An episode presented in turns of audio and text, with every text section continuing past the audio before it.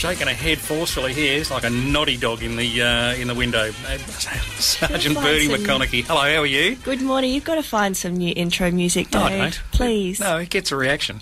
And uh, in place of uh, Senior Sergeant Gordon Armstrong, who's acting inspector, we've got acting acting Senior Sergeant Matt Robinson. G'day, Robbo. How are you? Good morning, Dave. Good, thank you. Uh, you got some news, uh, some overnight. We've had uh, car theft and ram raids. Is that right? Yeah, yeah, we had a few incidents last night. They all, they all appear linked, um, so we're continuing our investigation uh, in, into them. But we had a, a vehicle stolen from out at the landing, and then it was involved in two different burglaries at the Shell service station and the Last Chance. Right. So obviously our our teams are reviewing CCTV footage, and and we just invite members of the community to obviously continue to report suspicious behaviour, and um, if they have any information, to call Crime Stoppers.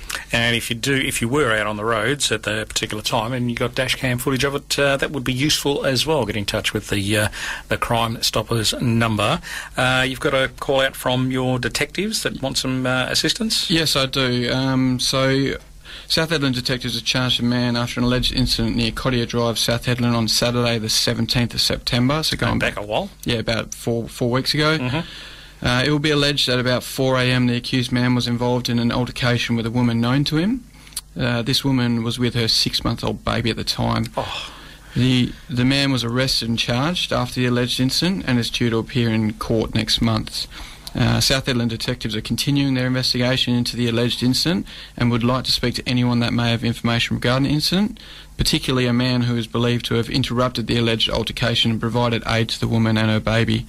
Again, I'll just reiterate any information um, that comes forward to be reported to Crime Stoppers, and the number is 1800 333 000. Ah, there you go. One eight hundred triple three triple zero. If you can help out the uh, South Hedland detectives with that, Bernie. Uh, did I see you on the news last Friday after the shark attack? Yeah, you did, Dave. Uh, what a week. Um, What a weekend!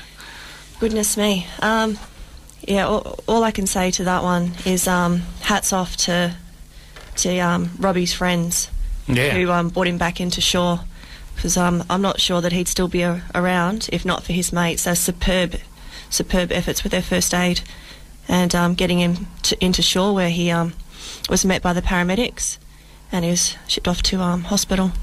The uh, I have seen some uh, uh, photo footage of Robbie uh, as of last night, and he's in bed still, obviously in a fairly decent way, uh, bandages and stuff all over the place, but he is smiling, so he's uh, he seems to have a bit of a sense of humour with him. But uh, thoughts going out to Emily, and wife, and the three kids as well, because one of them's just a, a, a baby. Yeah, yeah, very, very small. Um, and Robbie has decent sense of humour as even as we were lifting him off the boat on Friday, he's trying to crack jokes with us. So I look all, all the best to his recovery.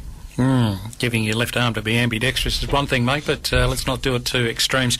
Uh, apparently, there was you had a few issues getting to the scene. Um, yeah, just a just a reminder to people to be a little bit more observant when they're out on the road because if you get a, a emergency vehicle come up behind you and it's got it, their lights and sirens on, we actually expect you to get out the way.